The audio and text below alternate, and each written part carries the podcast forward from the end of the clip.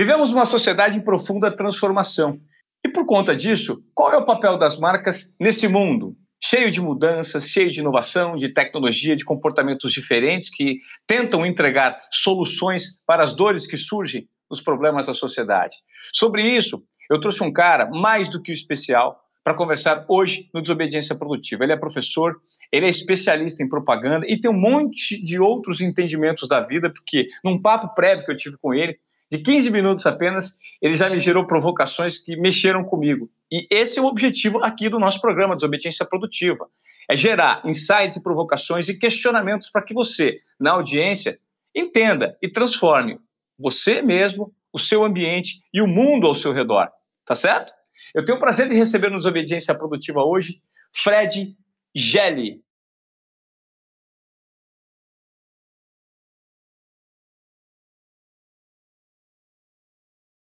Tudo bem, Fred? Fala, Ivan. Tudo bem, cara? E com você?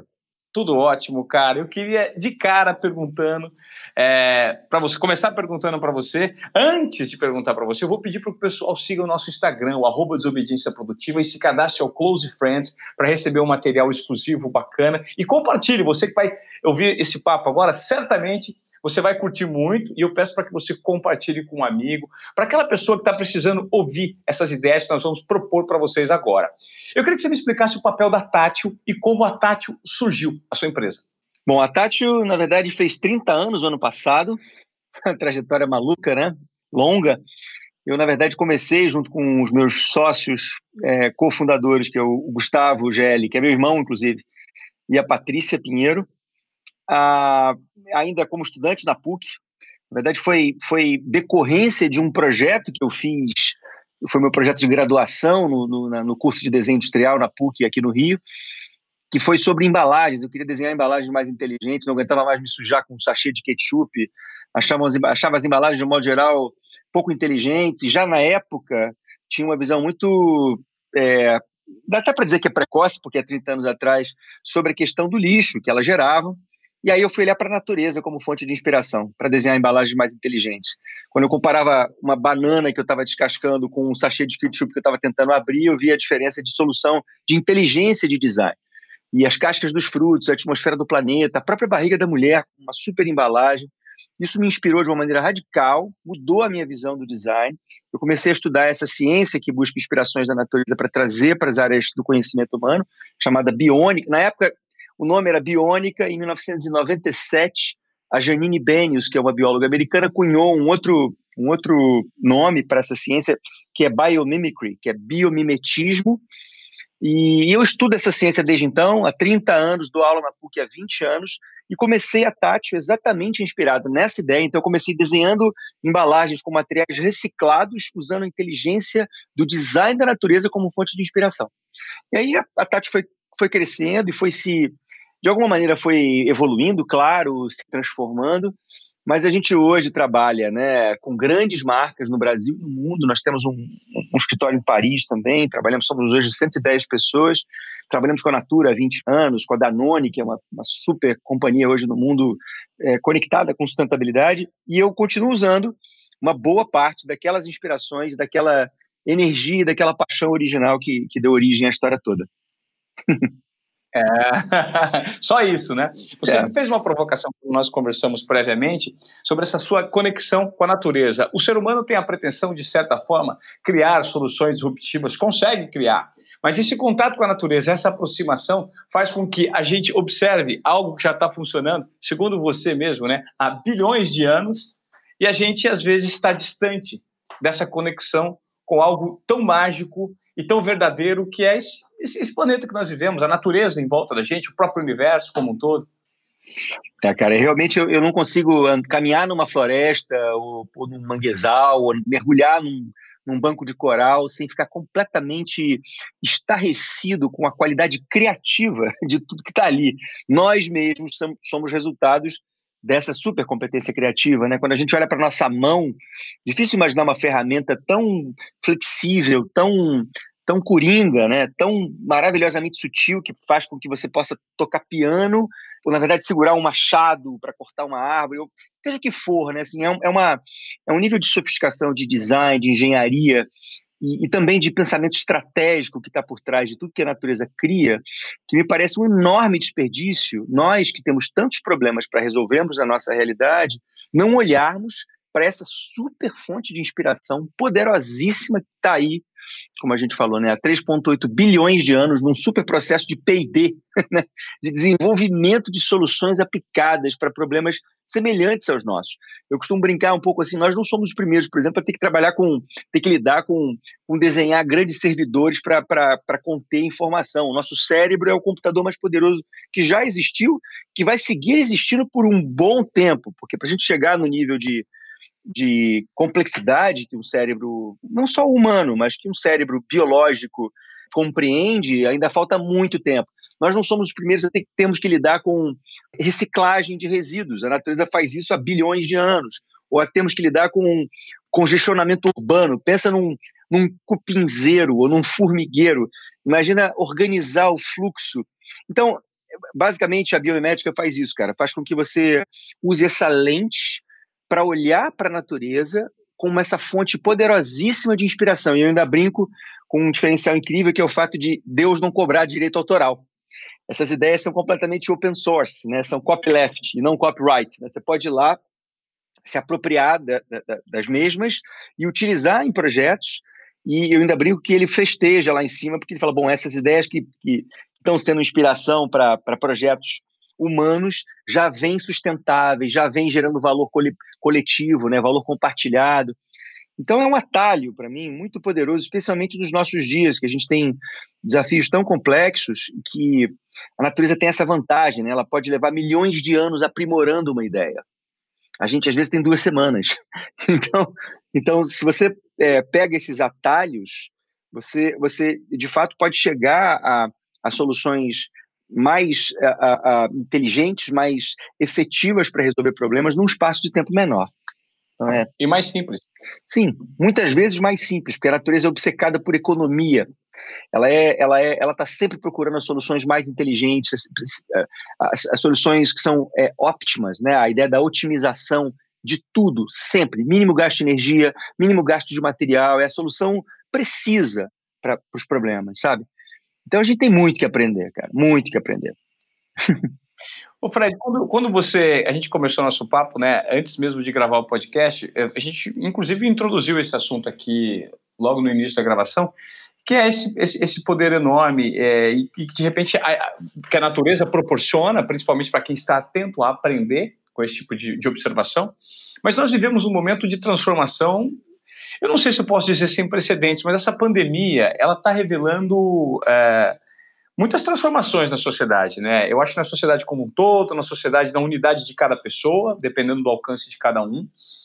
É, o que, que você vê? O que, que você tem sentido recentemente sobre todas essas transformações com o conhecimento acumulado que você tem com esse tipo de percepção da natureza. Qual é o seu ponto de vista sobre essa pandemia em relação aos prós e os contras para a nossa humanidade como um todo? nossa, é uma, é uma pergunta complexa. É, no fundo, assim, eu acho que dá para dizer que é sem precedente o que está acontecendo na história da humanidade, porque a gente nunca, primeiro, nós nunca fomos tantos, né, 7,8 bilhões de pessoas no planeta. Então, a primeira coisa. Depois, nunca estivemos tão conectados numa, num, num, ecossistema planetário tão complexo. Isso nunca aconteceu na história. Então, o nível de impacto que a pandemia está gerando, a sacudida que ela, que ela deu na, no nosso modo de vida é sem precedentes. E, e o que a gente está fazendo com isso é que aí são, são, outros, são outras histórias, né? Assim, eu acho, eu entendo, apesar de ser um cara muito otimista por natureza, eu hoje sou menos romântico do que eu já fui no passado, sabe? Então, eu acho que Claro que essa, esse, essa sacudida é uma grande oportunidade para a gente, de uma certa forma, é, antecipar. É, é, acho que a, a, pandemia, acima de tudo, acelerou movimentos que já existiam, que já eram latentes em determinadas direções, e que, se a gente tiver inteligência suficiente, a gente é, se, a, se aproveita dessa prototipagem que a gente vem fazendo nesses quatro meses de, de um modo de vida completamente diferente, aonde efetivamente, por exemplo, a gente gerou menos impacto ambiental. Está aí a natureza é, se mostrando de uma outra maneira é, para nós mesmos. Ontem eu fui dar uma, uma, uma, corrida no, em Ipanema no finalzinho do dia, assim, tipo 5 e meia da tarde, hora que tem menos gente. Cara, a água estava cristalina, sabe assim? Então, essa, essa antecipação né, de, de, de, questões, eu acho que é uma, é uma, é uma grande vantagem desse momento. A gente precisa aproveitar essa, essa experiência concentrada que certamente levaria muito mais tempo para acontecer, como por exemplo, eu viajava toda semana para São Paulo, ponte aérea toda semana, a gente tem um escritório em São Paulo, um escritório no Rio. Eu não vou nunca mais fazer isso na minha vida. Eu estou trabalhando, eu estava morando em Paris antes, quando, quando estourou a, a pandemia, eu estava morando lá, voltei dia 17 de março. É, e, a, e, a, gente tinha essa impressão de que a gente precisava estar nos lugares. Hoje já sabemos que não precisamos estar. A minha empresa hoje está muito mais integrada com as pessoas, porque não faz diferença o cara estar tá em Paris ou estar tá em São Paulo, estar tá no Rio de Janeiro, a gente está trabalhando bem juntos. Então, essas oportunidades eu acho que são importantes para a gente mudar o modo de vida, para que essa mudança seja uma resposta ao tamanho do passivo acumulado que a gente vinha carregando em relação a vários temas. O tema ambiental, com certeza, porque se a gente está achando complicado lidar com, a, com o Covid-19, é, as mudanças climáticas vão significar uma mudança mais radical ainda, porque a gente não, não pode subestimá-las de maneira nenhuma. Então, de alguma forma, se, essa, se isso que a gente está vivendo servir para para que nós mudemos atitudes no dia a dia que possam reduzir o impacto das, das mudanças climáticas, já será um ganho enorme. E outras coisas mais. Eu acho que as questões sociais estão também explodindo, né? Agora no mundo inteiro, essa questão a favor da diversidade, contra o racismo. Eu acho que, que foi uma sacudida planetária em relação ao que a gente está fazendo aqui, como você falou, para os indivíduos, para as famílias, para os bairros, para as cidades, para os países e para o planeta inteiro. Agora, como eu disse, que, né, que já fui mais romântico do que sou hoje, eu também sei, e aí até olhando para a natureza, isso é até uma coisa delicada de falar, porque as pessoas às vezes não entendem direito essa, essa lente, mas eu, eu sei o quanto as pessoas são conservadoras. E a gente tem uma tendência muito grande a voltar para o lugar que a gente estava, porque isso é uma motivação natural. A natureza é conservadora, porque ela, ela age da seguinte maneira: a natureza é obcecada por manter vivo o que está vivo. Então, se você está em alguma situação de conforto, aonde você está lá mal ou bem, e até esse mal ou bem pode ser sublinhado, tá? Porque ela quer que você esteja vivo. Você não precisa estar vivo e feliz. É meio. Fica parecendo cruel, mas é assim que ela funciona. Ela prefere que você continue ali do que você se arrisque na mudança ela só todo o processo evolutivo, quando a gente pensa em Darwin, né, assim, todas, a, todas as espécies que evoluíram, elas só evoluíram a partir de uma ameaça real à sua sobrevivência.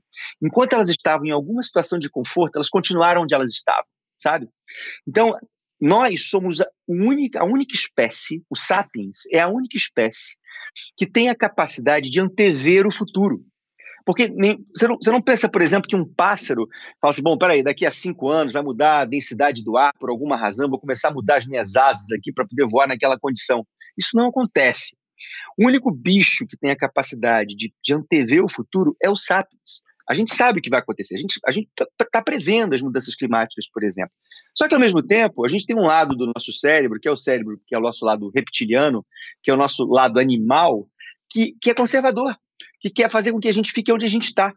Então, o problema do Sapiens é que ele trava uma queda de braço interna entre o córtex pré-frontal, que é quem imagina o futuro, quem, quem puxa a gente na direção da evolução, na direção da disrupção, na, na direção de uma nova configuração para o nosso modo de vida, e o nosso cérebro reptiliano, que deixa a gente ancorado no passado, nos nossos modos de vida anteriores. Então é essa luta que a gente está vivendo hoje. A gente enxerga que existem, existem desafios no futuro e oportunidades de mudança radical, mas ao mesmo tempo a gente é conservador e a gente quer tentar ficar onde a gente está, porque a gente sabe que ali a gente está vivo, mal ou bem, a gente continua vivo. Então, dentro da minha realidade hoje, é, mais equilibrada entre o romantismo e o otimismo, eu diria que a gente vai usar menos do que deveríamos essa oportunidade para promover a transformação, mas ainda assim vai empurrar a gente para frente. Resposta longa, né, cara? Resposta longa. Uma resposta, resposta maravilhosa, reflexiva e que gera muitas provocações. Quando você fala do Sapiens, olha aí, ó. Eu, eu, eu mostro aqui o Sapiens, que esse livro, eu imagino eu que você deva ter lido, né? Com certeza. O, esse três. livro do Harari. Ainda não li o é, último. o, o 21 lições? É, ainda não li o último. 21 lições, eu também não li ainda. É, e fica a reflexão, fica a provocação. É, é, é tão interessante o que você fala, é, Fred, do ponto de vista é, dessa força que nós temos que ter, né? dessa ao mesmo tempo uma força, o poder que temos, a resistência que temos na transição. Eu queria que você me falasse um pouquinho sobre, já que depois a gente vai falar sobre marca, sobre trabalho, Legal. sobre transformação delas, mas eu queria que você falasse sobre o poder da intuição, que é algo que eu exploro muito aqui nos Obediência Produtiva. Porque a intuição, a intuição de certa forma, ela é um, é um poder absurdo que nós temos a nosso favor e muitas vezes as pessoas sequer se dão conta de que podem usufruir dessa intuição. Né? Eu sempre trago aqui, quando eu pergunto sobre intuição, uma frase do Einstein, que ele diz que é, a intuição é, é uma, é, é uma dádiva e o, e o cérebro racional um servo fiel. Nós vivemos numa sociedade que aprendeu a valorizar o servo e se esquece completamente da dádiva, né? Que é a intuição. A maneira como o nosso corpo, vinculado principalmente com esse, toda essa, essa questão da natureza, aproximação da natureza, observação como um todo da natureza, nós não sabemos, nós não sabemos mapear essa intuição. Queria que você me falasse do poder da intuição, principalmente no seu caso, e de como ela é subaproveitada na sociedade hoje em dia.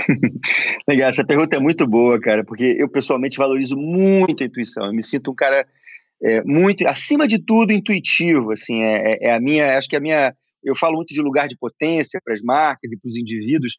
Eu tenho certeza que o meu lugar de potência ele está muito nessa capacidade de intuir é, situações. Tem, tem muitas coisas para falar sobre intuição, cara, mas uma delas é assim: a intuição ela é decorrência. Eu até tive, eu, eu fiz uma mediação com um neurocientista americano genial. Tem pouco tempo no, no CAS, não sei se você conhece o CAS, que é um, um programa de, de, de, conteúdo, de inovação e tal. Ele chama David Eagleman. Ele é um, um australiano, na verdade, mas mora nos Estados Unidos, mora no Vale do Silício. E ele fala uma coisa muito interessante, ele diz o seguinte, muito do que a gente acha que é a intuição, que foi, um, que foi uma faísca criativa que a gente teve diante de uma situação, nada mais é do que um acúmulo de observações e de dados que o nosso cérebro, né, porque ele faz sempre uma abordagem pela neurociência, né, que o nosso cérebro vai acumulando, né, ele vai acumulando insight, inputs, inputs, inputs, inputs, inputs, e num dado momento ele fecha a conta. Ou seja, a intuição ela é decorrência de uma do acúmulo de, de informações que você está colocando para dentro e que vão se, se relacionando de alguma maneira. E o insight que acontece, ou seja, a maçã que cai na, na, né, na cabeça do Newton, né, que faz ele, ele intuir a, a gravidade, é, na verdade, é, é, a, é simplesmente a gota d'água que faz aquele copo que ele foi preenchendo durante muito tempo transbordar. Então, essa é uma visão, tá? Que eu, que eu concordo e que eu, que eu percebo que faz muito sentido. Até porque, e aí tem uma coisa a ver que relaciona intuição com criatividade, que eu acho que também é bem bacana de falar, que é o seguinte: para mim, o processo criativo tem muito a ver com duas competências específicas que as pessoas precisam desenvolver. Uma delas é a capacidade de observação, que tem a ver com presença. É você estar tá no mundo num estado de presença. Onde você está, você está olhando em volta, você, né, a coisa da curiosidade, de estar tá registrando. Né, e aí, quando a gente está falando de biomimética, quando você está caminhando numa floresta, não é você estar tá caminhando na floresta pensando na, no, no, Instagram, no Facebook, ou tirando foto, é você estar tá lá de verdade, sabe? Observando de verdade o que está em volta de você, a beleza, a potência, a poética de tudo que está em volta de você. E aí, quando você acumula esses exatamente esses inputs, né, essas informações de, de muitas observações, entra a segunda competência de uma pessoa criativa para mim, que é a capacidade de fazer conexões. Porque a inovação e o processo criativo nada mais é do que você fazer costuras que não foram feitas antes. E aí, o que a gente está chamando de intuição pode ser exatamente essa costura que você faz, que funciona como uma, como uma, uma cola que junta ingredientes que você foi acumulando no caminho.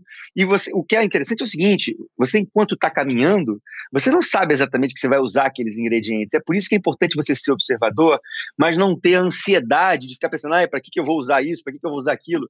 Porque senão você entra num, num, num processo duro, difícil e, e, ansioso, que é que é contraprodutivo, né? A, a, o processo criativo depende de uma certa abertura, de uma capacidade de absorção do meio, do mundo, que é livre. E, a, e o que você está chamando de intuição, que para mim também é, é exatamente essa faísca que funciona como uma costura, como uma cola para juntar o que não foi juntado antes, sabe? Então, essa, Sim, essa, essa, é uma visão. Mas eu queria te dar mais uma visão, porque já que você tem um interesse específico claro. sobre intuição, eu tive uma conversa uma vez com o Cacá Verá, eu não sei se você já ouviu falar dele, ele é um, ele é um, ele é um pajé, ele é um, é, ele é um representante da, da, da dos, Caxa, dos Caxinauá, é uma, uma tribo indígena. É um cara genial, na verdade ele fez psicologia, e numa, num, num projeto, um processo que a gente fez com a Natura, a Natura tem essa coisa né, de convidar pessoas muito inteligentes e muito originais e muito diversas para os processos, eles trouxeram o Cacaverá. Eu fiquei encantado com o Cacá, fiquei conversando horas com o Cacaverá e eu fiz exatamente essa pergunta para ele. Cacá, o que, que é o, a intuição? O que, que é um insight criativo? O que, que é esse, essa faísca? E aí ele me deu uma, uma, uma explicação que eu amei, que é a seguinte: ele diz o seguinte, quando a gente nasce, é, tem uma coisa chamada Yandaracó. Yandaracó é um alinhamento dos, dos quatro elementos, fogo, terra, água e ar, que no momento em que a gente nasce, a gente tem uma configuração única desses quatro elementos. Algumas pessoas são mais fogo, outras são mais água, mas todos, todos nós temos os quatro elementos. Essa configuração é uma configuração específica. No nosso dia a dia, a gente vive e, e existe uma oscilação grande da influência desses elementos, até com a lua cheia, que puxa a água. E aí, você acredita ou não acredita, mas para mim faz muito sentido, né?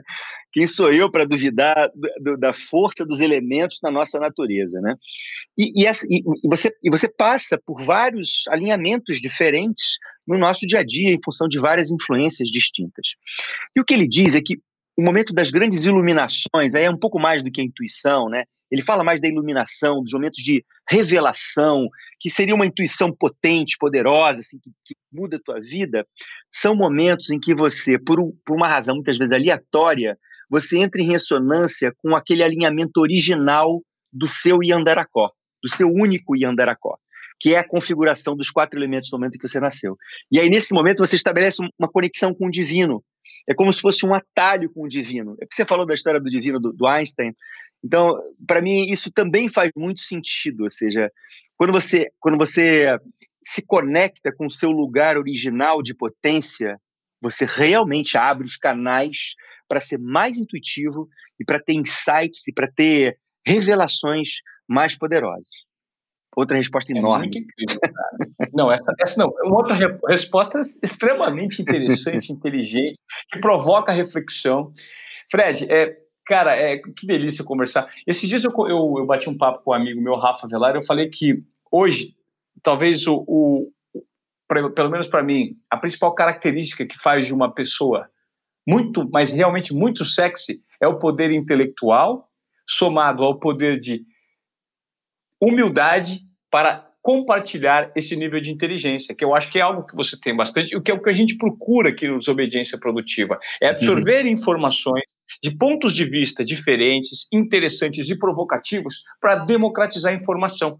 Porque, levando em conta esse processo de transformação que a gente vive na sociedade, cara, em que outro momento eu poderia, de repente, ter uma palestra sua, ter uma aula sua? É, então, o que a gente procura por meio desse podcast? Democratizar para gerar insights nas pessoas, para gerar provocação, para gerar esse tipo de coisa. Agora, uma outra pergunta que eu faço vinculada a esse tema, que você fala muito bem, é: hoje eu noto que muitas pessoas, Fred, estão aprisionadas no seu mundo, é, num mundo que a, a, roda gira, a rotina consome e a sociedade é o propulsor disso tudo e você sempre está relacionado com algo que está aqui do teu lado e você acha que você faz parte daquilo, se força a fazer parte daquilo e deixa de dar vazão para aquilo que genuinamente você vale, você quer, você não olha para dentro de si, né? Uhum. Muitas vezes a gente é consumido por uma máquina chamada rotina, sociedade, obrigações, redes sociais. Esse mundo em constante ebulição, ele gera também um, uma, uma, onda que você fala assim, cara, se eu não tiver nessa onda, eu estou por fora, então deixa eu entrar porque isso é o certo. É, eu, eu, isso eu falo muito sobre é, um livro que eu li recentemente do, do Vargas Llosa, que é a Civilização do Espetáculo, né? Ele fala, ele fala sobre a contracultura, é, ou, ou a cultura da bisbilhotice. Muita gente hoje se sente engajada ou se discuta pelo simples fato de consumir pequenas pílulas de conhecimento que não levam nada, que não propõem paciência, debate. Por quê? Porque hoje, na nossa sociedade, os grandes é, players, os grandes é, transformadores, em tese, são aqueles que cantam, que rebolam, que fazem uma coisa com graça aqui hoje, que estão na crista da onda nas mídias sociais e que deram lugar, é, na verdade, ocuparam o lugar dos grandes músicos, dos grandes artistas, dos grandes cientistas, pesquisadores. E hoje as pessoas acham que o legal é fazer sucesso do dia para noite, o legal é você sentar, assistir um vídeo do YouTube que você tem o mínimo esforço, em vez de se debruçar sobre um livro, que você tem que fazer o exercício da paciência para aprimorar alguma coisa que faça sentido, que provoque uma transformação interna muito mais profunda do que a proposta hoje por esses meios digitais de consumo rápido. Né? Então, é, a minha pergunta também já foi muito longa. É, adoro conversar com você porque a gente vai se. Mas como fugir desse formato hoje em dia e tentar se conectar né, com, seu, com a sua melhor versão, usando como gatilho, por exemplo, a intuição. Como fomentar essa intuição? É uma boa pergunta, cara. Engraçado porque você está falando isso e hoje eu tive com a minha filha de manhã. Eu tenho, uma tenho duas filhas, uma de 29 e uma de 25. É, eu tive com a minha mais nova hoje e ela me apresentou o TikTok, que eu não conhecia assim no detalhe. Já tinha visto aqui e ali um vídeo ou outro, e eu entendi que o TikTok é a manifestação mais é, radical do que você acabou de falar, assim, de uma cultura é, do simplesmente de uma de uma é, de uma graça ou, ou, de uma ou de uma fanfarronice, né? Porque basicamente é dublagem, né, de coisas, dança e, e um pouco de, né, mas é, é acima de dança e dublagem, né? E é só aquilo. Então ela me mostrou, eu falei, eu falei, mas é só isso, filha? Ela falou, é, é só isso, é só isso, realmente. E tem cada vez mais, mais é, audiência para essa, essa loucura. O próprio YouTube, e, e, eu tenho um irmão também de 24 anos, que é um youtuber famoso, ele tem, sei, sei lá, 8 milhões de inscritos no canal dele, gamer e tal. Quem é seu irmão? É o, é, seu é, o, é o Pedro Gelli, é o Gelli Clash. Ele, enfim, o Gelliclass tem 8 milhões de, de, de, inscritos e, sei lá, aposta. É, é, impressionante, é impressionante. Então, eu acho que é uma. É parte da nossa história, cara. Eu tenho uma, uma coisa também, assim, meio que. Essa coisa de se observar a natureza também te dá uma certa. É delicado também essa história, porque não é para parecer não é para parecer uma, uma acomodação dentro de, uma, de um cenário, de uma situação, mas é um, uma certa, um certo entendimento de que a gente tem que passar por coisas no nosso processo evolutivo. Existe um certo encantamento, um deslumbramento com essa overdose de conteúdo que foi empacotado nas redes sociais, né, foi empacotado no YouTube. Isso, isso faz parte de, do, do nosso próprio processo evolutivo. E quando você olha na linha do tempo cósmico, né, nesses 3,8 bilhões de anos que é o tempo que a vida existe no planeta, isso é um tempo muito, muito ínfimo. Então, a, a gente, como a gente é muito autocentrado, como a gente tem um ego muito grande como espécie, e o Harari fala um pouco isso no Sapiens, né? A gente tende a olhar para as nossas coisas como se sendo sérias demais. Sabe assim? Como se a gente fizesse muita diferença, tanto que a gente quer salvar o planeta, como se o planeta precisasse ser, ser salvo. E muito menos por nós, que somos os caras que estragam a história toda. O planeta não está nem aí para a gente, ele não precisa ser salvo. Já aconteceram assim, uma enormidade de eventos no planeta em que a vida foi toda destruída e ela se recupera. Parece que a vida tem uma certa é, adicção por ter que recriar coisas. Então, é menos. a questão é muito mais a nossa, o nosso excesso, o nosso ego inflado que faz com que a gente supervalorize as nossas experiências. Então, eu olho para o que você falou também de um jeito muito crítico. Quando a minha filha me mostra o TikTok, eu vejo que é só aquilo, eu vejo que tem uma galera, jovens, né, eu na PUC, por, né, sendo professor por 20 anos, eu acompanhei, eu fui por 20 anos, né, eu fui envelhecendo, né, eu entrei na PUC com 30 e saí, saí em 2017, né, parei de dar aulas regularmente na, na, na graduação, é, e eu fui acompanhando a cabeça de jovens de 20 anos por 20 anos. Eu lidei com jovens de 20 anos por 20 anos. Então eu vi esse fenômeno se estabelecer. Então eu, eu sinto que isso é parte de, de, uma, de uma narrativa desse momento em que a gente vive, que é um ponto, uma gota d'água no oceano cósmico que temos de tempo histórico, sabe? Que vai ter muito pouca relevância quando a gente for olhar para esse troço de longe. Então, é, eu, eu, eu acho que, é, de alguma forma, eu sinto que os jovens, até pela, pelas próprias pessoas que trabalham na Tati hoje, eles já se descolaram desse lugar tão pueril e pelo menos os jovens, não todos, é claro, né, porque a gente também tá, não dá para falar, mas existe um movimento grande de jovens conectados com outro tipo de comportamento, outro tipo de interesse, que estão de uma certa forma acessando e tentando desmontar o que você estava falando antes, que é essa, esse rolo compressor da rotina, esse rolo compressor da sociedade capitalista que, que diz que ele tem que trabalhar a vida inteira para comprar coisas. Ele não quer mais isso. Ele não está mais interessado nisso. Ele está interessado em ser feliz, ele está interessado em ter uma vida mais leve, ele está interessado em, em, em, realizar os sonhos, ele está mais conectado com os próprios propósitos. Né? Os jovens estão hoje, e vão ser a ponta de lança de uma revolução comportamental, eles estão empurrando no mundo né, mudanças e demandando é, atitudes das próprias marcas muito distintas dos jovens de, de 10 anos atrás. Então, eu acho que tem um lado negativo no que você colocou, mas eu acho que tem um lado positivo, que é um lado. Tem um grande amigo meu que é físico, ele fala que a humanidade está passando por uma mutação. E ele vê nesse público mais jovem um tipo de comportamento, um tipo de compromisso que, que, que é quase como uma resposta genética a essa ameaça que a própria humanidade. Porque, como eu disse, né, o que faz uma espécie evoluir é uma ameaça efetiva à sua sobrevivência. Efetivamente, a humanidade hoje está diante de um desafio evolutivo. Existe uma ameaça concreta à nossa perpetuidade. E esses jovens, como a ponta, a vanguarda da nossa da, da, humanidade, de uma certa maneira, já estão sendo preparados, mesmo que né, aí uma mistura do que é genético, do que é, é, é genótipo e fenótipo, né, tem a ver também com, com, a, com, as, com as emanações da sociedade, da própria cultura, estão sendo preparados para responderem de uma maneira original, de uma maneira nova a esse novo cenário que se estabelece. Então, eu prefiro ver, nesse caso, prefiro ver o lado, copo, o lado do copo cheio, sabe? De que existe realmente um movimento e essa, esse pueri, essa, essa coisa efêmera, ela vai ficar. Essa frivolidade, ela vai ficar. Né? Os jovens não, já não estão mais no Facebook, já estão saindo do Facebook, continuam no Instagram, que viram outras coisas.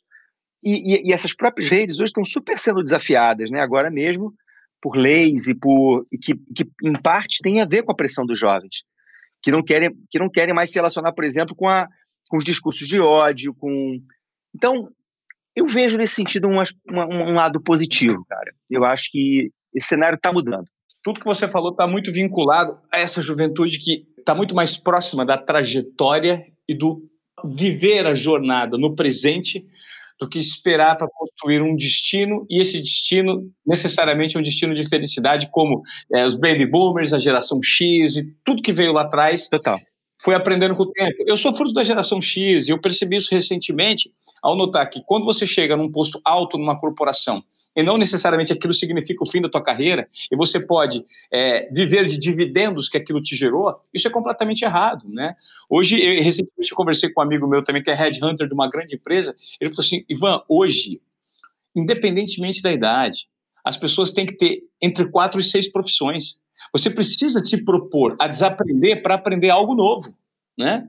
E tem muita gente que sequer se deu conta disso, que não sabe que não sabe que esse movimento está acontecendo, né? E talvez os jovens seja a mola propulsora dessa parada toda. Fred, eu queria que você me falasse agora da mudança de percepção e da necessidade de mudança de percepção das marcas nesse momento de transformação que a gente vive. Uhum. Legal.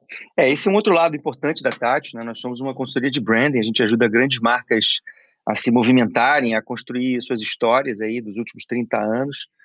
Né, Natura, Netflix, agora há cinco anos que a gente trabalha com eles, Danone, como eu disse, TIM, uh, Embraer, muitas grandes marcas brasileiras e, e internacionais, Coca-Cola também há 12 anos.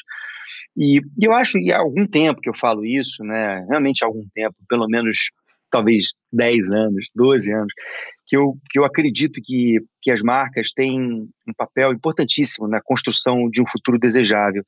Porque eu costumo dizer que tem marcas que são mais poderosas do que países, do que nações. Elas, de verdade, colocam no mundo tudo com, com, toda a nossa realidade é construída por marcas, né? Ou seja, esse celular que está na minha mão, o computador que a gente está usando para conversar, esse prédio que eu moro, o carro que a gente usa, o avião que a gente usava, agora a gente não usa mais, por um bom tempo vai ficar sem usar, é, a internet, a, a, a, a, nave da SpaceX que, tá, que levou lá os astronautas agora para a estação espacial, isso tudo é decorrência da produção, da capacidade produtiva de companhias, de empresas. Então, nessa hora, elas têm um papel fundamental na construção de um futuro, melhor ou pior. E o que eu digo é que chegou a hora, definitivamente, eu já falo isso há muito tempo, mas agora com a pandemia isso ficou evidente, que a ideia de uma marca existir apenas para gerar lucro para os acionistas é uma ideia do passado. Isso não garante mais relevância para as companhias, isso não garante mais a construção de relacionamentos sustentáveis com as pessoas que viabilizam a existência da companhia. Então, eu digo isso e digo o seguinte: não é por bom mocismo que as marcas vão ter que começar a ter uma atitude de gerarem valor para a sociedade como um todo. Não é por bom mocismo. Eu acho até que está existindo um pouco isso. Existe uma elevação do nível de consciência da liderança no mundo, até porque tem a, a geração X está chegando de fato no poder, né? E até a Y, né? Jovens de 30 anos hoje como CEOs de companhias, startups todas, e esses caras já têm um outro drive, já vêm com uma outra vocação. Mas além disso, existe uma outra, um outro fator que é o fator mais mobilizante em qualquer processo evolutivo na natureza e que vale para uma companhia, que é o instinto de sobrevivência. Então, mais do que bom mocismo, as marcas já entenderam que se elas quiserem continuar existindo com relevância, elas vão precisar ampliar e vão precisar gerar valor para todo o ecossistema do qual elas fazem parte, e não mais apenas para os acionistas. Isso é um fato, assim, sabe? Isso, isso, isso para mim já é. E é legal ver que isso chegou no, nos níveis mais altos, por exemplo, lá carta lá do, do, do, CEO da BlackRock, que é o maior fundo de investimento do mundo, para os principais líderes planetários de companhias, dizendo: olha, agora a gente vai investir com um outro critério, não é só mais a rentabilidade da companhia, não, não é, acabou o vale tudo. E, é uma notícia atrás da outra, né? Agora a história do ESG, né, que também regula o crescimento das empresas em relação ao compromisso que elas têm de redução de impacto ambiental e de aumento de impacto social, passou a ser critério de avaliação do valor financeiro de uma companhia. Então, para mim, é evidente que as marcas precisam fazer a diferença no mundo. E aí tem uma coisa legal que a gente diz, que até tem a ver com a pergunta anterior que a gente estava falando, dessa coisa de como é que um jovem vai fazer a diferença no mundo e vai, vai ser feliz, né? Vale para uma empresa. Como é que uma empresa vai fazer a diferença no mundo e vai ser feliz? Ser feliz tem a ver com ser perpetuar, continuar relevante, continuar gerando impacto a partir do seu lugar de potência. Esse, é um conceito que a gente traz. O lugar de potência é exatamente o que particulariza um indivíduo ou uma empresa no sentido de que ela tem um conjunto de competências essenciais, tem a ver com as suas capacidades de entrega de produtos e serviços, tem a ver com a sua força de cultura, tem a ver com a razão de existir. O fundador lá atrás que teve um site que começou um negócio incrível. Quando você pega todo esse conjunto de valores e cruza com as necessidades do mundo, você encontra o lugar de potência de uma companhia ou de uma pessoa. Porque só a partir dali ela realmente consegue gerar impacto. Porque eu posso ter uma série de competências essenciais incríveis. Se o mundo não precisa disso, eu não gero impacto. Ou o mundo pode precisar de um monte de coisas. Se eu não tiver capacidade de entregar, eu também não gero impacto. Então, o lugar de potência é o, é meu lugar de fato, onde eu posso fazer a diferença. E é isso que as marcas precisam encontrar. Parar de seguir o que, o que a moda está dizendo, o que o concorrente está fazendo. Tem a ver com o que você falou, né? Você falou que os jovens também, às vezes, se afastam de uma vocação original para fazer o que né, os amigos estão fazendo, o que a, o que a mídia está dizendo que é o mais legal. E isso faz com que ele vá ser infeliz, cara. Você não tem como ser feliz fora do seu lugar de potência. Então é um grande desafio, é um desafio quase terapêutico que a gente faz com as marcas, que a gente diz que um trabalho de brand é colocar a marca no divã, né? Você precisa entender o lugar de potência de uma companhia, porque só a partir dali ela vai poder, através de uma série de movimentos de impacto, como a gente chama, coordenados, chegar no tal lugar que é o lugar de protagonismo na construção do futuro. Marcas protagonistas são as marcas que fazem a diferença na história da humanidade. E são poucas, né? São poucas. E, São poucos. E aquelas que estão cada vez mais vinculadas ao atendimento do cliente, né? Como você pode gerar um valor para esse cara antes de gerar lucro, né? Antes de, antes de montar o organograma de hierarquia é. da sua empresa. Sim. Né? Se você não tiver uma proposta original que vai gerar valor para alguém, cara, nem começa o negócio. Né? Hoje em dia a coisa está assim. E tem que ser um valor é, real, né? Você tem notado, Fred, que as, as, tem muita corporação antiga ainda, engessada, que tem dificuldade em admitir. Eu, recentemente, cara, isso aqui é uma bíblia. Quase todo podcast que eu cito, eu cito esse livro. Eu não sei se você já teve a oportunidade de ouvir sobre. É o Reinventando as Organizações, do Frederic Laloux, um francês. Você comentou. Você ouviu sobre? Eu não tinha ouvido falar, cara, não. mas você comentou no nosso papo anterior, eu fiquei bem curioso. É, é, ele diz, um guia para criar organizações inspiradas no próximo estágio da consciência humana.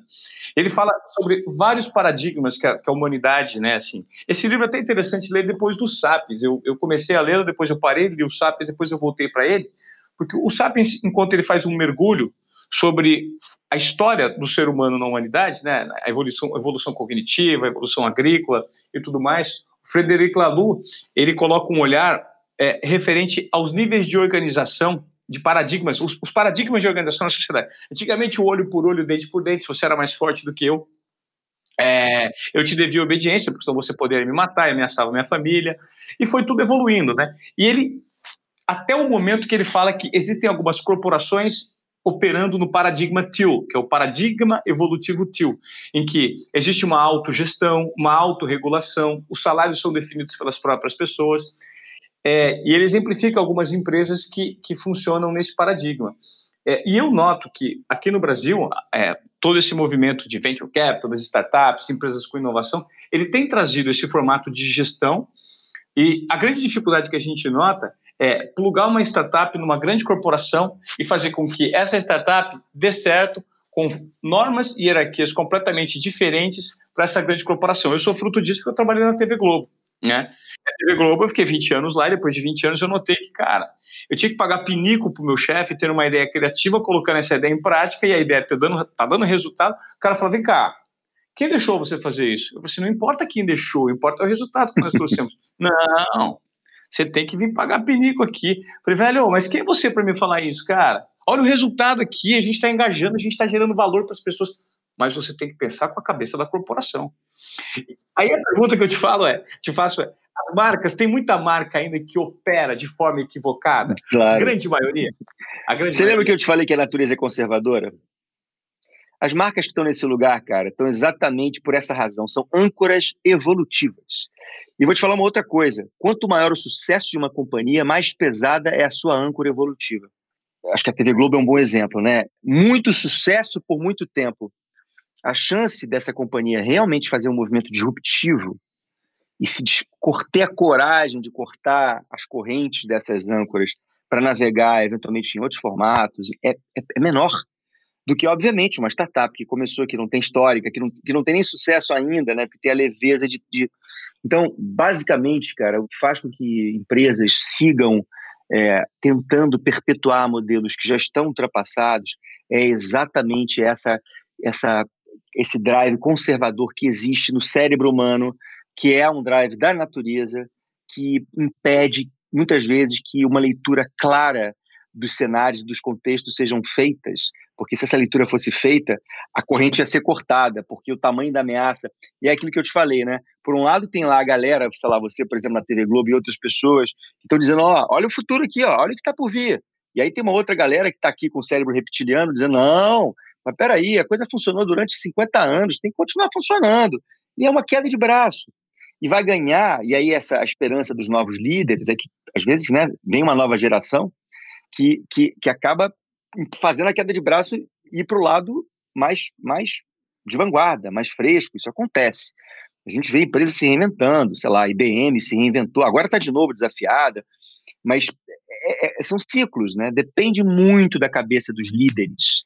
Então, acho que a esperança dessas empresas é que assumam novas gerações que tenham realmente o poder de, de, de serem disruptivos, porque senão, senão a, acontece o que aconteceu com a Kodak da vida e muitas outras empresas que, que são afogadas pela, pelo seu próprio sucesso acumulado. Uh, eu fiz uma pergunta é, para uma, uma pessoa super interessante, que foi a minha primeira entrevista no Desobediência Produtiva, a Dani Kleiman. Eu perguntei a ela é, sobre esse freio quando eu falo freio, eu, eu digo. Eu, eu, nunca entro em questões políticas aqui no podcast, porque eu acho que não vale a pena. Mas falando de um ponto de vista bem amplo, a gente notou recentemente, é, globalmente, uma, um, um ressurgimento de uma direita extremamente conservadora no mundo. Né? Diante de um movimento recente é, de empoderamento de minorias. Né? Isso é algo recorrente. Eu queria entender com você a que se deve esse movimento global, né, de um ressurgimento de, uma, de, uma, de um freio para essas minorias? E se isso você acredita que tem prazo de validade e isso faz parte do processo? É, eu acho que faz parte do processo, sim. Existe um conceito que eu gosto muito, que é um conceito do, da, da, teoria integral do Ken Wilber, que ele fala de, de impulso evolutivo. Ele, ele, ele, diz o seguinte: ele diz que desde lá do Big Bang, há 13,7 bilhões de anos, quando tudo começou no universo, que existe uma onda de expansão que empurra a história para frente. Ninguém segura essa onda, cara. E o que faz diferença é, o, é a sua capacidade de primeiro enxergar de onde ela está vindo e depois se habilitar para surfar essa onda. Eu, eu, sou surfista, não sei se você pega a onda, mas adorei a analogia, porque entendo claramente o que é você estar tá no mar e você entender que está subindo uma onda atrás, você remar para o pico para estar tá no lugar certo, na hora certa para surfar a onda. Então, é esse impulso evolutivo, ele é, ele é ninguém segura. E, e, ele tem uma, uma, uma característica, existe uma característica no processo evolutivo que tem, tem uma coisa chamada efeito rebote, né? Que é uma coisa meio pendular que existe, né? Ou seja, em todo o processo evolutivo, aí sob uma perspectiva sociológica e até antropológica, os movimentos numa direção são são precedidos de uma provocação que levaram, que levou aquele, né? Ou seja, por exemplo, em relação à própria questão da, da diversidade que você falou, né? Assim, parecia que ia ser impossível a gente voltar a, a ser preconceituosos como nós já fomos no passado. Aí deixamos de ser num, num, num, passado recente, né? Quer dizer, deixamos de ser, né? Seguimos com a maioria preconceituosa, mas a gente realmente teve grandes ganhos em, em muitas direções, né? E, e, de repente a gente tem um retrocesso. E esse retrocesso tem a ver com esse efeito pendular da sociedade. A gente vai muito numa direção e aí você tem uma reação, puxa os movimentos sociais em outra direção. E aí a gente vai voltar de novo. Isso tem a ver até, sei lá, se for pensar na história americana, uma alternância de poder entre o Partido Republicano e o Partido Democrata. Isso, isso é comum na história da humanidade. É, o próprio iluminismo depois da Idade Média, né, assim, é muito doido, né, que na verdade parece que, que parecem retrocessos mas é, é que, é, é, que o nosso processo de evolução ele não é linear. Ele vai, aí volta um pouco. É pêndulo, a ideia do pêndulo, só que ele volta menos do que ele foi. Então, no final, a gente tem uma resultante que empurra a gente para frente e que realmente tem a ver com a direção do impulso evolutivo. Então, se você me pergunta, eu acho que o que a gente está vivendo no mundo hoje é um rebote de uma, de uma tendência universal, numa direção que tem a ver com a história que a gente falou lá dos jovens mais conectados com, com um futuro mais harmônico, mais conectado com o planeta. Aí entra o meu lado romântico, né, que ainda é romântico, de achar e acreditar que a gente tem um destino positivo pela frente, que a gente não vai sucumbir a essa força nefasta, maluca, que parece completamente fora do tempo, né? que parece uma tentativa de segurar o impulso evolutivo, mas ele é maior, sabe? Essa onda é maior, cara esses caras vão levar um caldo do impulso evolutivo. E quando eles verem, eles já estão rodando na areia, assim, ó, sabe aquela situação que o cara leva um caldo e fica na areia? E a gente vai ter que conviver e lidar, e até outra coisa, aprender com a própria ameaça desse retrocesso, porque quando a gente olha as direitas crescendo no mundo, a gente olha bem e percebe que as esquerdas não fizeram o dever de casa o, o, pensamento progressista não fez o dever de casa que deveria ter feito, porque também ficou num lugar de conforto. Então é quase como se a natureza estivesse desafiando sempre quem está liderando a fazer uma autorreflexão e dizer assim: olha, o jogo não está ganho, não tem jogo ganho para ninguém.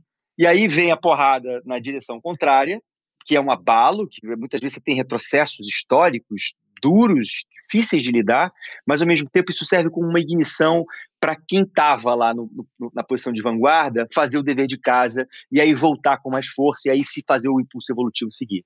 Essa é um pouco a minha visão. É super interessante. Quando você me fala isso, eu imagino um carro em alta velocidade em que todos os seres humanos estão presentes e não necessariamente. A gente percebe que a velocidade é, ela é, precisa de você acelerar, você precisa acelerar você correr atrás de um atraso, está atrasado para chegar num compromisso. Só que tem gente que tem medo de velocidade.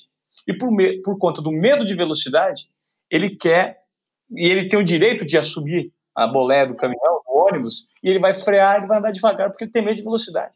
Só que ele não vê que o fato de ter medo de velocidade, ele está provocando um problema muito maior que é chegar, ele vai perder o. Né? Então, assim, não quer enfrentar o medo não quer rever os próprios conceitos. Né? Muita gente não, não está disposta a olhar para dentro de si e questionar esse momento que nós estamos passando com riqueza. O pior ignorante é o cara que não sabe que não sabe, né, Fred? É. Aquele, esse é o pior, né, Total. cara? Total. E é, é, é, a história da âncora evolutiva do mesmo jeito, aquilo que a gente estava falando para que a gente estava falando em relação a, a, as marcas e, e, os indivíduos, ou seja, que são conservadores, é esse cara que assume o volante, que é conservador, ele não quer saber de velocidade, ele quer se, se ele quer parar o carro e voltar para onde ele estava. E é, e é, o que a gente vê no mundo hoje. A gente vê essa, essa, essa ultra-direita aí assumindo, tentando voltar para lugares do passado, cara. É bizarro, né? Parece uma coisa bizarra, mas é um impulso conservador que está na natureza, que na verdade se manifesta desse jeito. E quando esses caras têm o poder, estão no volante, você vê o carro parar e muitas vezes entrar num um caminho que parece não fazer sentido nenhum, e é, parece uma perda de tempo, e é uma perda de tempo, mas talvez sirva para amadurecer a convicção da direção para onde a gente tem que ir. Eu acho que esse valor é o valor real, sabe? Por mais duro que seja, por mais duro que seja, mas é um valor real. E a resistência precisa usar isso como um, um, uma motivação. Né? Exatamente. Né? Quanto mais difícil, quanto mais complexo, maior a resistência tem que colocar o dedo na ferida e falar assim, cara, isso só reafirma o, o poder de você estar tá na rota certa. Né? Exato. Né? E, e, e para mim, o que me dá mais aflição é que está demorando para que essa ficha caia para a resistência. No mundo todo. Não é só no Brasil, não. No Brasil nem se fala, né? Porque a gente não tem resistência. A gente não tem, a gente não tem, é, basicamente, a gente não tem no, no, no, no Brasil uma, uma, alguém que esteja, que esteja realmente parecendo levantar uma luz e dizer, olha, é por aqui. A gente está vivendo um, um, momento de trevas mesmo, assim, né? Parece bem estranho. Então, está demorando, mas em algum momento isso virá, cara. Isso virá. Aí, aí tem a ver com uma convicção, tem a ver com esse sentimento de que o impulso evolutivo ninguém para, sabe? Então, acreditar nele também é uma, é uma eu acho que é, uma, é, um, é, um, é um estímulo interessante, sabe? Você enxergar um. Você soma tudo, é o que o SAP, é o que o Harari fala, né? Quando você bota na, na balança todas as evidências de, de lugar, do lugar que nós estamos hoje, é um lugar muito melhor do que o lugar, qualquer outro lugar que nós já tivemos na história. Então isso significa que a gente está evoluindo, né? E a gente vai lá, vai colonizar Marte, a gente vai, a gente é um bicho muito especial, né, cara? Muito especial um bicho muito diferente de qualquer outro, né? Assim, a gente evoluiu em 300 anos o que, sei lá, o tubarão está aí há 40 milhões de anos fazendo a mesma coisa. A tartaruga está há 150 milhões de anos fazendo a mesma coisa. A gente tem 300 mil anos. A humanidade tem 300 mil anos, é nada. E a gente já fez o que a gente fez. E nos últimos 300 anos, a gente deu um salto quântico, terceirizamos parte da nossa evolução que não cabia no, na nossa biologia para a tecnologia. A tecnologia é um, é, é, um, é um braço paralelo evolutivo. É, então eu não posso fazer o meu cérebro biológico avançar na capacidade de memorizar informação. Eu, eu tenho um iPhone. é um HD externo do meu cérebro, porra. Eu não posso voar porque não, meu braço não vai voar nunca, mas eu faço uma nave espacial. Então, porra, é um bicho incrível. Então, esse é um lugar. Eu gosto também de. Eu não, não sou um cara que fico me flagelando como Sapiens, sabe? Eu acho o Sapiens um bicho incrível. Ele só é imaturo. Ele tem pouco tempo de vida. Então ele é um, ele é um, ele é um adolescente cheio de poder que faz merda pra cacete, sabe? Assim, no fundo. É, exatamente. E quando você fala dos sapiens do ponto de vista global, da história da humanidade, se a gente for parar para pensar do ponto de vista de nação, nós somos um bebê, né?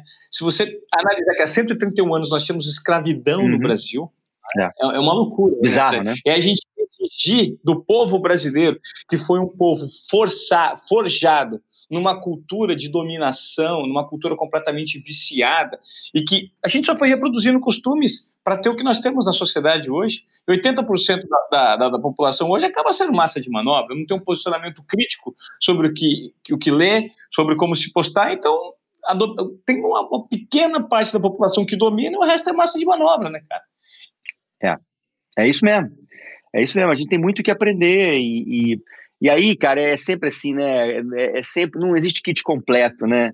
É, é sempre luz e sombra, estão sempre se sobrepondo. Então, a gente tem uma série de qualidades incríveis como, como, como povo, né? O povo brasileiro. Eu sou fã do Brasil, eu sou fã do, da, nossa, da nossa empatia, da nossa flexibilidade, da nossa é, resiliência, né? Porque a gente é vira-lata, porque a gente é uma mistura enorme, né? Sei lá, minha bisavó era egípcia, meu bisavô era italiano as misturas mais loucas. Isso gera riqueza, diversidade. Quando você olha para a natureza, de novo, né, sempre voltando para a natureza, é, diversidade na natureza é sinônimo de potência da vida. Quanto mais diverso é um ambiente, mais rico ele é. É riqueza pura e é resiliência. Então nós somos diversidade, nós temos a diversidade dentro de nós.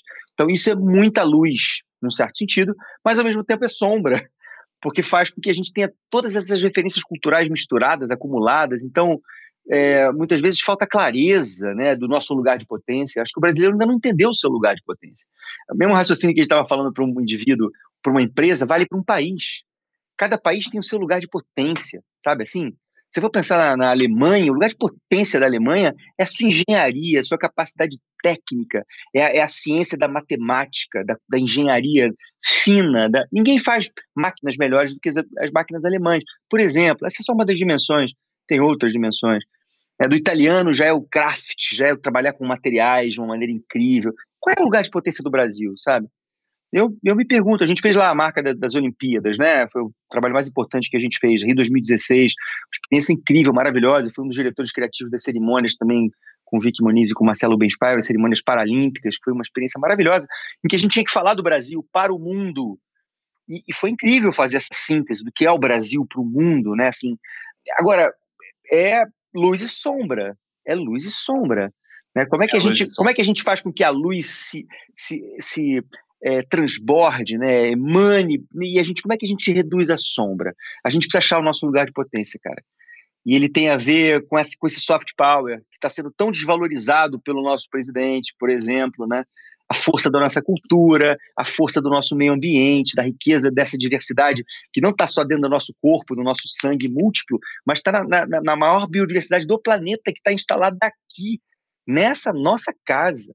Então é, é de, é de uma miopia não enxergar isso, sabe? Assim, nosso lugar de potência passa por isso. Agora, a gente não investe nela, é igual um cara que é super talentoso, que é um músico incrível, que toca piano de ouvido, mas o, me, o pai dele quer que ele seja veterinário. Aí enganou-se, cara. Esse cara vai. É muito louco, cara, é muito louco. Ô, ô Fred, é, o que, que você, assim, agora do ponto de vista pessoal, o que, que você hoje está consumindo, cara? Que, que, livro você está lendo, por exemplo? O que, que você lê? O que, que, você ouve? Cara, que... eu sou muito eclético, mas muito mesmo, assim, né? Eu adoro astronomia, por exemplo. É, então, estou lendo agora um livro do Marcelo Glazer sobre astronomia, que eu sou apaixonado, né? Agora, por exemplo, tá vendo, tem um alinhamento, teve um alinhamento agora recente, Júpiter, é, é, Saturno e a Lua muito próximo. Não sei se você reparou lá, duas estrelas muito brilhantes perto da Lua. Eu adoro, eu adoro a escala astronômica, isso me encanta, me apaixona.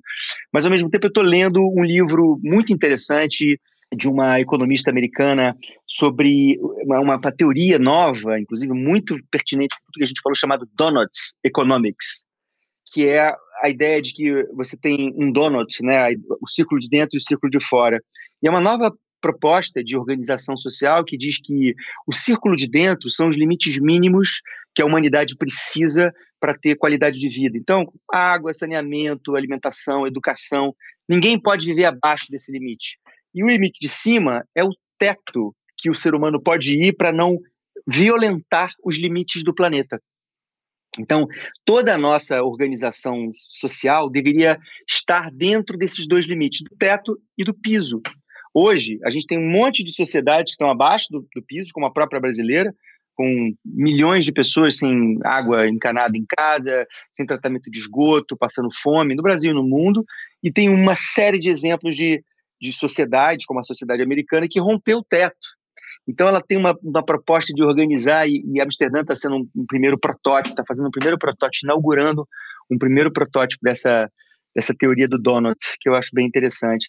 Então eu leio coisas muito diferentes, ao mesmo tempo sou apaixonado por música também, então estou escutando muita coisa, mas mas estou ouvindo, tô ouvindo sobre, sobre política, eu gosto do Bruno Torturra, eu sigo o Bruno Torturra no Instagram e tenho visto boas entrevistas dele falando. Ele é um cara muito de esquerda, mas ele é muito crítico sobre a própria esquerda, então eu, eu, eu gosto muito do, do, das conversas que ele abre lá. É, e tô, cara, sigo olhando, sigo olhando para a natureza. Eu moro, tenho a sorte de morar no Rio de Janeiro e morar do lado de uma floresta. Eu, eu tenho ido caminhar nessa floresta constantemente.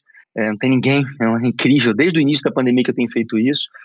E a minha inspiração vem muito dali, vem muito de observar essa, esses fenômenos e tentar tirar, extrair os aprendizados, sabe? É, isso é um valor, isso é, um, isso é uma valorização absurda que você dá para a manifestação da sua intuição, né, Fred? Total, total. É um puta combustível colocando todo dia ali, né? Eu fiz muitas conexões, cara, nesse, nesse período, muitas conexões é, importantes para o meu trabalho mesmo, que vieram desse dessa. E uma outra coisa legal, a gente está produzindo conteúdo também, conteúdo bem interessante. A gente, a gente abriu na Tati uma, uma plataforma chamada Asterisco, vou fazer uma propaganda aqui, uma, chamada Asterisco, claro, que, é, que é bem bacana, que já tem seis episódios com entrevistas muito interessantes, conversas muito interessantes, vídeos curtos, tem um podcast também. Entrevistei o Sérgio Besserman, que é um super economista incrível, que tem pensamentos super disruptivos em relação à maneira. Ele diz uma coisa que eu acho genial, que diz o seguinte: a ideia de crescer infinitamente num planeta finito, ou é uma ideia de um débil mental ou de um economista. E é bom porque ele é, é bom porque ele é economista.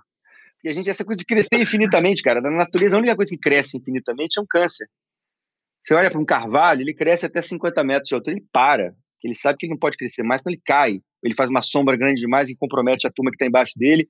E se ele compromete a turma que está embaixo dele, ele está se comprometendo. Então, ele tem umas sacadas assim incríveis. Mas já entrevistamos o Marcelo, Marcelo Fukayama, do Sistema B também. A Tati está se transformando agora numa Bicorp. Numa, a maior Bicorp do planeta é a Danone, a segunda maior é a, é a Natura. E a gente está entrando aí nesse rol de empresas B, Bicorps, que são empresas comprometidas com impacto social, impacto ambiental. Então, por aí. É esse mundo que a gente está transitando, gerando conteúdo bem bacana e aprendendo muito com o que eu estou lendo, com o que eu estou ouvindo.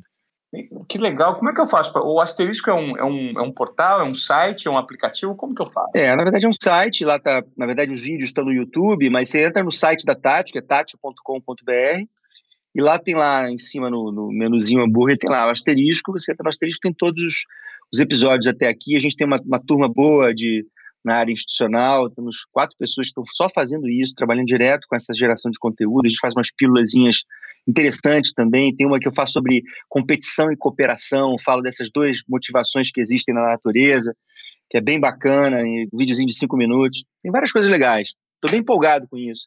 Usando meu lado de professor, junto com essa coisa de pensador, de explorador, assim, de possibilidades intuitivas, porque muitas delas são pouco acadêmicas. Eu, eu sempre fui uma, um professor meio descolado da lógica acadêmica e muito mais intuitivo, como, como a gente falou aqui. Eu dou vazão um pouco a essa, essa visão e essa leitura do mundo de um jeito fluido, assim, leve. É por aí que a gente tem feito. Cara, Fred, eu não quero mais tomar seu tempo. Faz uma hora que a gente está conversando. Eu só tenho gratidão por esse tempo dispensado aqui, pelo nível de provocação e de ensinamento que você nos proporcionou, para mim para toda a audiência do Desobediência Produtiva. Eu gostaria de pedir para quem está nos ouvindo, que ouviu até aqui, compartilhe esse conteúdo, cara. Talvez esse tenha sido um dos podcasts mais ricos que eu já gravei, do ponto de vista mesmo de reflexão, de profundidade, de questionamentos, né? E, e como é gostoso, volto a repetir, como é gostoso conversar com pessoas inteligentes, né? E dispostas a compartilhar esse lado de, de uma maneira simples, de uma maneira jogando conversa fora, batendo papo. Fred, eu, eu gostaria já de cara, eu nunca fiz isso com nenhum entrevistado, mas você eu vou fazer. É, eu vou pedir para que as pessoas, depois de ouvirem esse episódio, me mandem perguntas e me sugiram outras pautas, porque eu quero, daqui um tempo, daqui dois, três, quatro meses, marcar um segundo papo contigo, cara, porque assim, a sua aula foi muito legal, as, as suas de repente, quando a pandemia tiver num outro momento, eu vou voltar a falar contigo para a gente bater outro papo, pode ser? Claro, vamos falar, cara. Adorei o papo também, obrigado pelo convite. Eu tenho muito prazer também de, de dividir. Acho que hum, não existe. É, é, a troca é fundamental, né? troca é fundamental. Então é, é, é nisso que, é eu, é nisso que eu estou interessado. Ela é, uma, ela é uma forma de gratidão, né? Total, a troca é uma forma de gratidão. Total, total, com certeza. Foi um super prazer. Obrigado mesmo. E vamos falando. Gratidão. Vamos cara. conversar mais. Vamos falar. Tá bom. Valeu, Ivan. espero que a desobediência produtiva aqui para nossa audiência tenha gerado uma grande transformação. É isso. Fred Gelli da Tátil aqui no Desobediência Produtiva.